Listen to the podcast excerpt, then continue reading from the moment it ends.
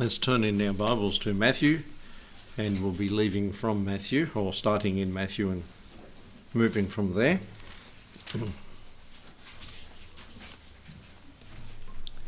Last week we looked at the Lord being assassinated, or brought to that point of being crucified. We noticed the soldiers, their cohort, their contempt, and their course of what they did. We looked at the scene, we looked at Simon, who was summoned to bear the cross. And we concluded or went through the last half of the sermon thinking of the Lord telling us that we need to take up our cross and follow him. And we're not worthy of him unless we take up the cross. And we need to endure. And there's many things we need to endure in life to be counted the faithful servants of the Lord. We come to chapter 27 and verse 34. We read, 33, and when they were come unto the place called Golgotha, that is to say, the place of a skull, they gave him vinegar to drink, mingled with gall. When he had tasted it, he would not drink. And they crucified him and parted his garments, casting lots. And so this terrible crime happened at Golgotha, the place of the skull, and it is evident if you ever visit there that that's exactly what it looks like. And it's called it for its, the cliff that's there, it looks like a skull. So he came from glory to Galilee, to Gabbatha, or the Garden of Gethsemane, Gabbatha, the judgment, to Golgotha, the garden tomb, and then back to glory. He came from glory and went to glory, as John 17 verse 5 tells us. Now we come to this thought of the cup.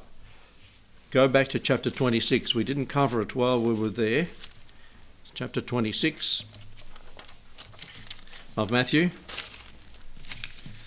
And verse 39, we read in that verse,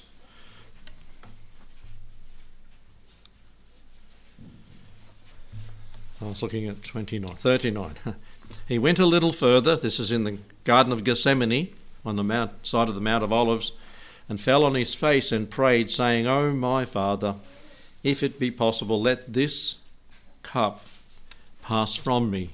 Nevertheless, not as I will, but as thou wilt. And again, he came to the disciples, and remember they were asleep. He went away again in verse 42, the second time, and prayed, saying, O my Father, if this cup may not pass away from me, except I drink it, thy will be done. He came and found them asleep again. And then in verse 44, he left them and went away again and prayed the third time, saying the same words. So three times it's mentioned where he said, let this cup pass from me, or if it this cup can't pass from me, except I drink of it, thy will be done. So we see here the cup of the Lord's of our Saviour's suffering, the cup of the Saviour's suffering. Let's pray before we look at these different cups we will see in the Scripture. Thank you, Heavenly Father, that your Son drank of the dregs of that cup that was very painful. He bore our sin in his body on the cross. He took our punishment. He prayed to you that let this cup pass from me if it be possible, but if not, I will drink. And he drank to the last dregs of that cup and paid the price for our sin. Thank you that he did, that now we can be your children, freely and fully forgiven of our sins. Lord, bless these thoughts to us tonight. In Jesus' name, amen. So first cup that we notice is the cup of the Saviour's suffering at Gethsemane, the place of the oil press where he prayed, as we've noticed in 39, 42 and 44 of chapter 26. This is at Gethsemane, the place of the oil press. And there is the olive trees that they say were growing still, that were growing then, because they last a long time, those olive trees. They're all gnarled and it looks like they're dead, but they live on. And I don't know where it was in Israel, we saw the old olive press, and it's quite a big mechanism where they squashed the oil out of the olives, a big weight on one end, and a channel that run the oil out. But this is the place of the oil press, Gethsemane. And the Lord was certainly pressed there at this place. This is the end of the last hectic week. Christ had been preparing the disciples for this event, telling them and warning them that this was going to come to pass, and they didn't seem to get the seriousness of it. They wouldn't have gone to sleep if they knew what was about to happen. What is the cup of the Saviour that we look at here? What was in this cup? What did it signify? What did it mean? What did it symbolise? Well, we look first of all what it meant. Let's turn to Psalm 22. Psalm 22 verses 1 through to 6. What this cup the Lord was about to partake of, that he prayed to the Father would, that he wouldn't have to, but if be the Father's will, he would. And then this is Psalm 22, and the Lord knew these verses so well. He said in verse 1 of Psalm 22, my God, why hast thou forsaken me? Why art thou so far from helping me and from the words of my roaring? And in verse 6, I am a worm and a no man, a reproach of man, and despised by the people. This cup that he was partaking of meant separation. He would experience a separation from his Father which had never happened before. For all eternity he had not been separated from his Father. And we know that happened on that day that he was crucified. Why hast thou forsaken me? We've mentioned this before going through Matthew, but just relating it to the cup of the Saviour's suffering. To be separated from the one that he loved, the one that he ministered with for all eternity, and for 4,000 years of human history as well, working together, that they would be separated as he bore our sins. And the Father could not look upon the sin his Son bore and turned his face from his Son. He was made a ransom for many. He made his soul an offering for sin. He made him who knew no sin to be sin for us. So it meant that he bare our sins. And this is found in 2 Corinthians that I've just quoted, chapter 5 and verse 21. He was made a ransom for many. He made his soul an offering for sin.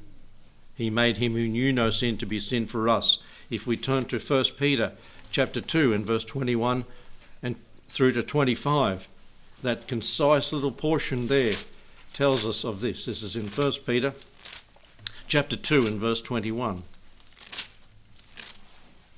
For even hereunto were ye called, because Christ also suffered for us, leaving us an example that ye should follow in his steps, who did no sin, neither was any guile found in his mouth, who when he was reviled, reviled not again. When he suffered, he threatened not, but committed himself to him, his Father, God the Father, that judgeth righteously, who his own self bore our sins in his own body on the tree, that we being dead to sin should live unto righteousness, by whose stripes ye were healed. And ye were as sheep going astray, but are now returned to the shepherd and bishop of your souls. So it meant separation, this cup that the Saviour partook of, that he wished he didn't or he prayed he wouldn't have to go through. But he said, not my will, thy will. It meant sin-bearing, bearing our sins. He became sin for us, that we might be made in his image and given his righteousness that we looked at this morning. Sin demands death. Sin is death, spiritual death and physical death. If you take sin out of the message of salvation, there's no need for salvation or deliverance, is there? There is no need to be rescued from hanging over hell on a thin thread or a heartbeat away from eternal punishment if sin isn't in the equation. And it meant he bore our sins. And then he didn't only bear our sins, he bore the sins of all people. This is why it's such a serious thing to reject the message of salvation. Because he bore it, he paid for it, but you don't avail yourselves of it if you don't believe. And it's a very serious thing to reject the free offer, the free gift of salvation. It means we don't need to be pulled out of the miry pit of the clay or mire that keeps us in, as Psalm 40 verse 1, the quicksand that holds us back from being heaven bound. If there is no sin in the equation, and for people who are in religious circles saying, I'm not a sinner, I'm okay, and God must accept me as I am, Christ died for your sin. It was his business to do that for us, and to say you don't need that is just to crucify him, as it were, again, and tread underfoot the blood of the Lord Jesus. There was no sin in him, but our sin was on him. And without the shedding of blood, there is no remission of sins. And there is sin, isn't there? For all have sinned and come short of the glory of God. For the wages of sin is death, but the gift of God is eternal life through Jesus Christ our Lord. For as by one man, sin entered into the world. Romans 5:12. The Bible clearly states the problem of sin is everywhere, in everybody. And so the Lord, taking this cup, meant he was separated from his Father. It meant he bore our sins, and it meant suffering also. Great suffering, intense suffering. And that's in Isaiah 53. And, well, let's read it again. It doesn't hurt to read the scripture again, does it? It doesn't hurt to be reminded, and to anyone listening to be reminded, especially if they're being told that you shouldn't read this chapter. Well, let's read it for you. In Isaiah 53 in verses 3, he is despised and rejected of men, a man of sorrows and acquainted with grief. And we hid, as it were, our faces from him. He was despised, and we esteemed him not. Surely he hath borne our griefs and carried our sorrows, yet we did esteem him stricken, smitten of God, and afflicted. He was wounded for our transgressions, he was bruised for our iniquities. The chastisement of our peace was upon him, and with his stripes we are healed. All we like sheep have gone astray. We have turned every one to his own way, and the Lord has laid on him the iniquity of us all. He was oppressed, as it reads there, and he was afflicted. Yet he opened not his mouth. He is brought as a lamb to the slaughter, as a sheep before her shearer is dumb. He opened not his mouth. And you can read on there of the suffering of the Messiah. Verse 10, it pleased the Lord to bruise him, and he hath put him to grief. When thou shalt make his soul an offering for sin, he shall see his seed, which are you who are saved. He shall prolong his days, and the pleasure of the Lord shall prosper in his hand. So there we see it meant suffering. It meant intense suffering. How can you look at a person that's going through pain, and you just see a physical body, but you can't feel their pain. But if you've had pain, you know that they could well have that pain. You know, it's not just in me head. It hurts. How can you weigh sin and the price of it, the cost of it. How can you weigh the sin of the world? How can you weigh the sin of 6,000 years of sin of mankind? For all of us have sinned. Can you put it in a truck and put it over a weigh bridge and say it's this much weight of sin? You can't do that. But he bore all that sin at that time on the cross. And so it meant great suffering that we don't comprehend. If we don't see the seriousness of sin, we don't weigh it heavy. It's only a light load. But the Lord knows. Now, how many sins keeps you out of heaven for eternity? One sin. If that's the weight of sin, it's heavy. It's great. Because of the difference between heaven and hell, the punishment for all eternity, or the blessings of heaven for all eternity. And one sin can keep you out of there. He bore all the sins of all those that have sinned all that time in his own body on the tree. The blood of Christ is the most precious thing that ever fell onto the face of the earth because it atoned for sin. It pardoned us. So here is the cup of the Saviour's suffering. If this cup can pass from me, if not, I will bear it. Praise the Lord, he bore it. The cup, the second cup we look at is in Psalm 116 and verses 12 and 13. And this is related to the cup of the Saviour's suffering.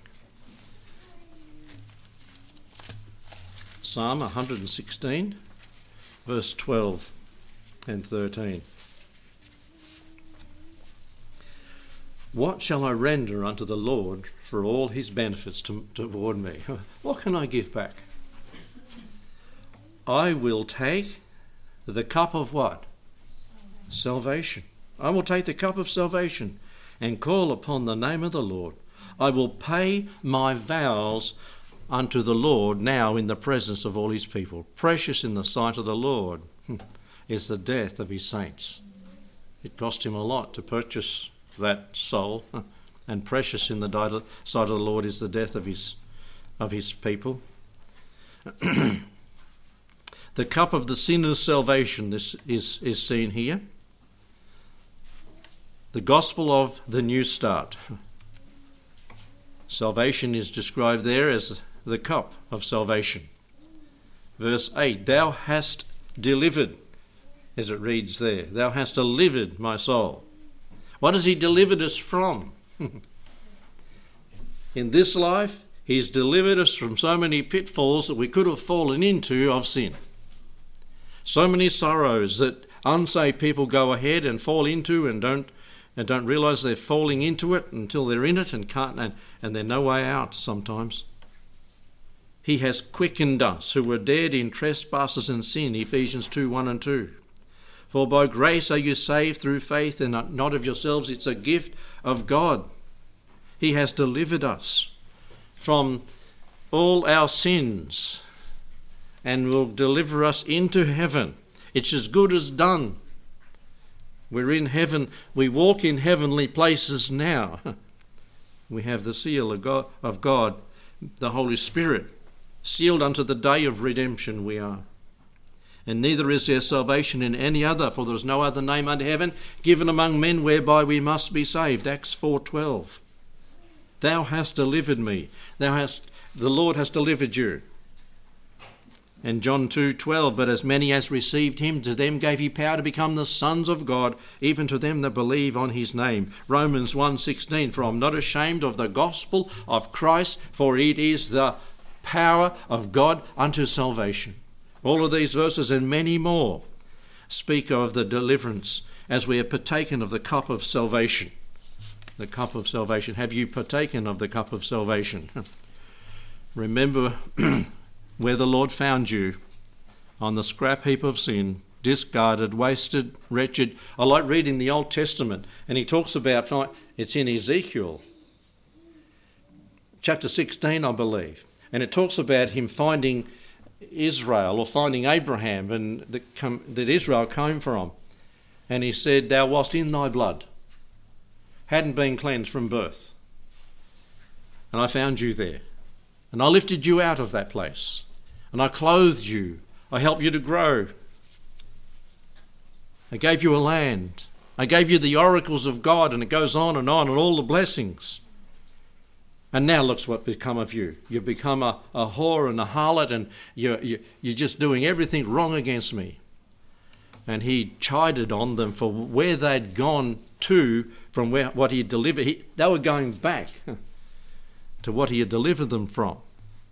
Remember where the Lord found you, and be thankful for the salvation you have in the Lord Jesus. 2 Peter 1:9, but he that lacketh these things is blind and cannot see afar off, and hath forgotten that he was purged from his old sins. We tend to forget. We take it for granted, and we shouldn't do that. The cup of salvation. And mine ears from tears, it says in Psalm 116, the second part of verse 8. My eyes, did I say ears? My eyes from tears and satisfaction. If you get the right dose of salvation, the right method of salvation, by faith, as we looked at this morning, you will be satisfied. And the things of this world, as the songwriter said, will grow strangely dim in the light of his glory and grace, because you are satisfied with none other than heaven. You'll be like Enoch. You're thinking of heaven. He walked with God and was not, for God took him. And God will deliver us, and we'll be satisfied. And our eyes will not have the tears of the unsaved when they lose the things of this world. Who knows where everything's going to end up in the way that world is in a mess financially and everything else and politically. But the Christian is satisfied with more than this world. We've got a world to come that we can be satisfied with. And our eyes are delivered from tears. When we lose the things down here on earth, it shouldn't affect us with the tears the unsaved will have, because that's all they have. We've got far, far better and much, much more waiting us in eternity. The things of this world grow strangely dim. Don't be drawn away by the things that are taken away. What if everything was taken away from you? Would we still be able to say, I'm satisfied with the Lord because of salvation I have? So back there in Psalm 116 verse 8, delivered my soul from death, mine eyes from tears, and what's the next one? My feet from falling. That's security. My feet from falling in John's Gospel chapter 10 verse 28, and I give unto them eternal life, and they shall never perish, neither shall any man pluck them out of my hand. My Father who gave them to me is greater than all, and no man is able to pluck them out of my Father's hand. And someone said, what if I slip through one of his fingers? He won't let you do that. He can't let you do that, because he's made a promise to keep you and I. We have security and surety in the Lord Jesus. My feet from falling. You say, but I have fallen.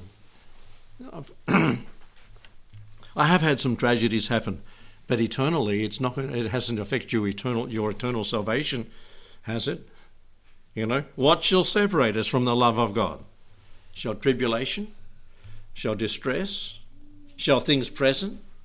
Shall angels or principalities or powers, as Romans 8 tells us? No, none of those. We have security and surety in the Lord Jesus Christ. This is the cup of salvation. Praise God that we have it. We're satisfied, we're secure. And in verse 9 of Psalm 116, we read, I will walk before the Lord in the land of the living. And I think it's talking of service there, walking. Ephesians talks about the walk of the Christian. Walk under the scrutiny of God's eye as we walk to please him in his will and serve him. We've been saved to service, Ephesians 2:10. For we are his workmanship, created in Christ Jesus unto good works. We don't work to get saved, we work because we're saved, which God hath before ordained that we should walk in them. And we should walk in Christian service, pleasing the Lord. And that's, I believe, what, verses 9, I will walk before the Lord in the land of the living. This is the cup of salvation. We have the privilege to serve the Lord. I mean, I don't know if it would be a privilege to serve in the King's Court over there in England.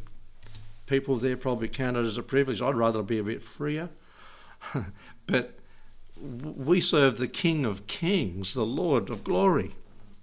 And that is a whole different thing, is it not? We have the privilege of service.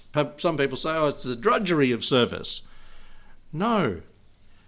Jesus set the example. He said, take the towel, girt yourself, and wash the feet. He told, one of the last things he told his disciples to do was serve one another. And happy are ye if you do these things, he said. The cup of salvation involves service. And verse 17 of Psalm 116, I will offer to thee the sacrifice of thanksgiving.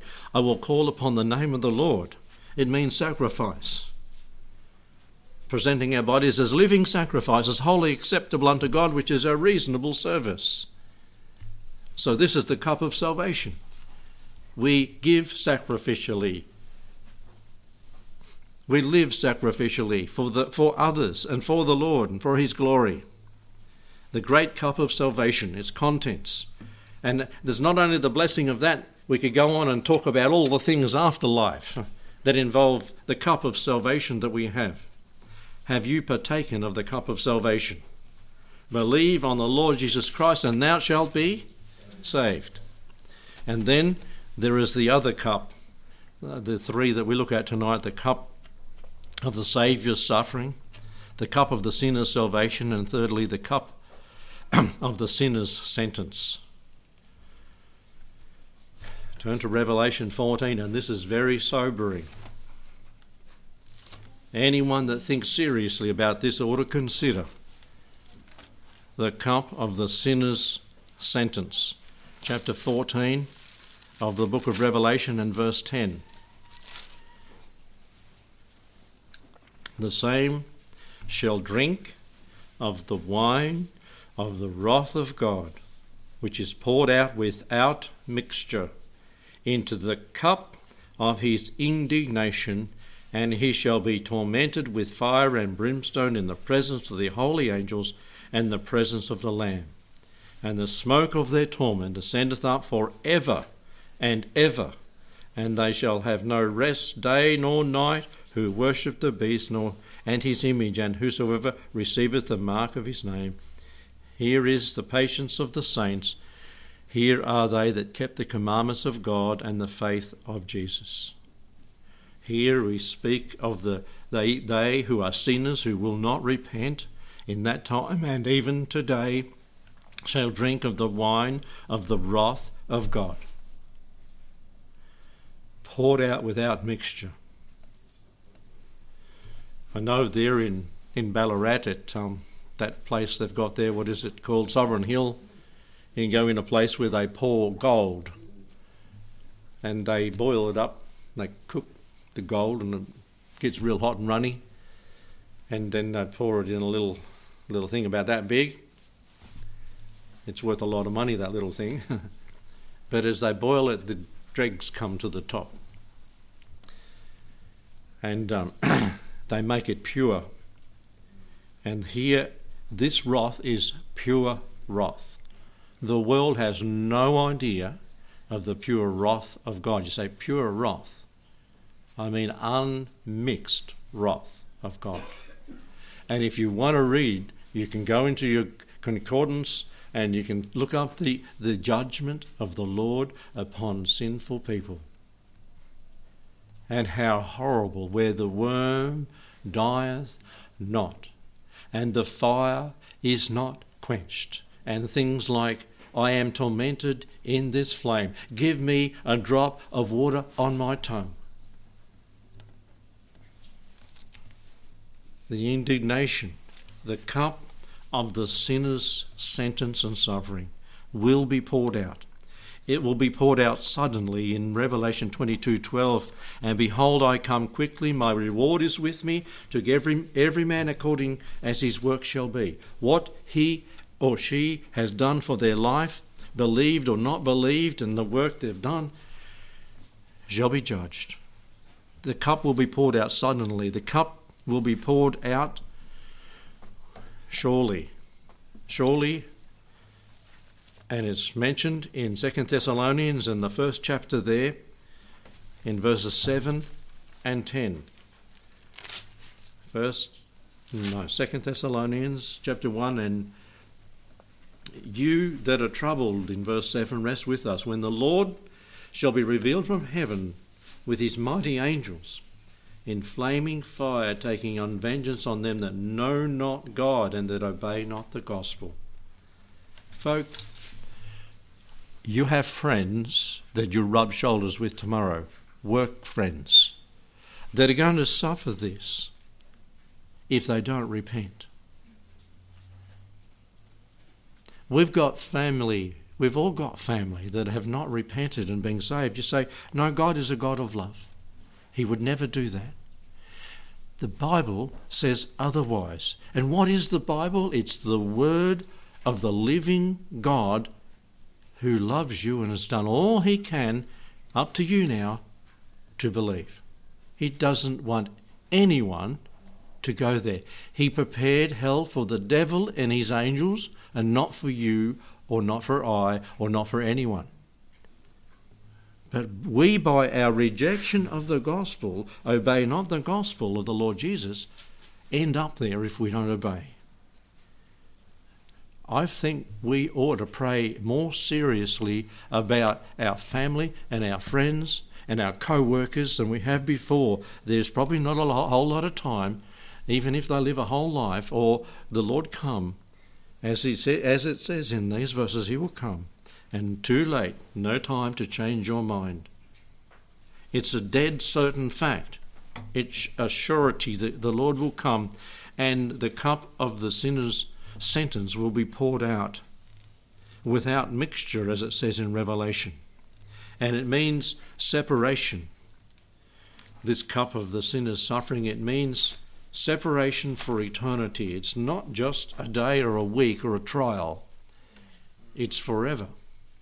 And that last heartbeat, that last breath, is where you go out. And no turning back. Are we ready to go? I pray that we are ready to meet the Lord. Blessed and holy is he that hath part in the first resurrection. On such the second death hath no power. They shall be priests of God and of Christ, and shall reign with him 1,000 years. But the rest of the dead live not. And whosoever was found not written in the book of life was cast into the lake of fire. And it's not, as some try to teach, annihilation. It's not at the end of it. It is severe. These judgments will come. In Psalm 11 and verse 6 it says, upon the wicked he shall rain snares, fire and brimstone, and an horrible tempest. This shall be the portion of their cup. Of their cup. That's what the Lord said, not what I said. In Psalm 75 verse 8 it reads, for in the hand of the Lord there is a cup, and the wine is red, it is full of mixture, and he poureth out of the same, but the dregs thereof all the wicked of the earth shall wring them out and drink them. That's Psalm 75 and verse 8. He's given ample warning over a long time, and he's waited a long time since this psalm was written to bring it to pass, and it's still the day of, come unto me, all ye that labour and are heavy laden, and I will give you rest. Learn of me. If we won't receive the Saviour's cup of salvation, you certainly will drink of the dregs of the sinner's cup. Come, the Spirit say what? Says, and the Spirit and the bride say, come. Let him that heareth say, come. And let him that is athirst, come. and whosoever will, let him take of the water of life freely. Revelation 22:17. There are other cups, like the symbolic cup of the Lord's Supper. Drink of this cup. There's a cup of satisfaction. My cup runneth over, said the psalmist in Psalm 23 and verse 5. But there are these three that we looked at tonight. The Saviour's cup of suffering, the cup of the sinner's salvation, and the cup of the sinner's sentence. Have you partaken of the cup of salvation? Today, tonight, can be the night when you say, Lord, I believe. As we said it this morning, the Philippian jailer said, Sirs, what must I do to be saved? And what was the reply? Believe on the Lord Jesus Christ and thou shalt be saved. Come while you can. Let's pray. Thank you, Lord, for your word. Thank you for the seriousness and sober reminder of the cup of the Saviour's suffering, the cup of the sinner's sentence. But thank you, Lord, for the cup of salvation that everyone here tonight can drink of, the water of life freely, and be eternally secure and saved, imparted righteousness. God is satisfied with his Son's sacrifice, and he accepts us on that basis. Bless with salvation tonight, and help us to be serious about eternity and people who go and slip out without being saved. We ask and pray in Jesus' name. Amen.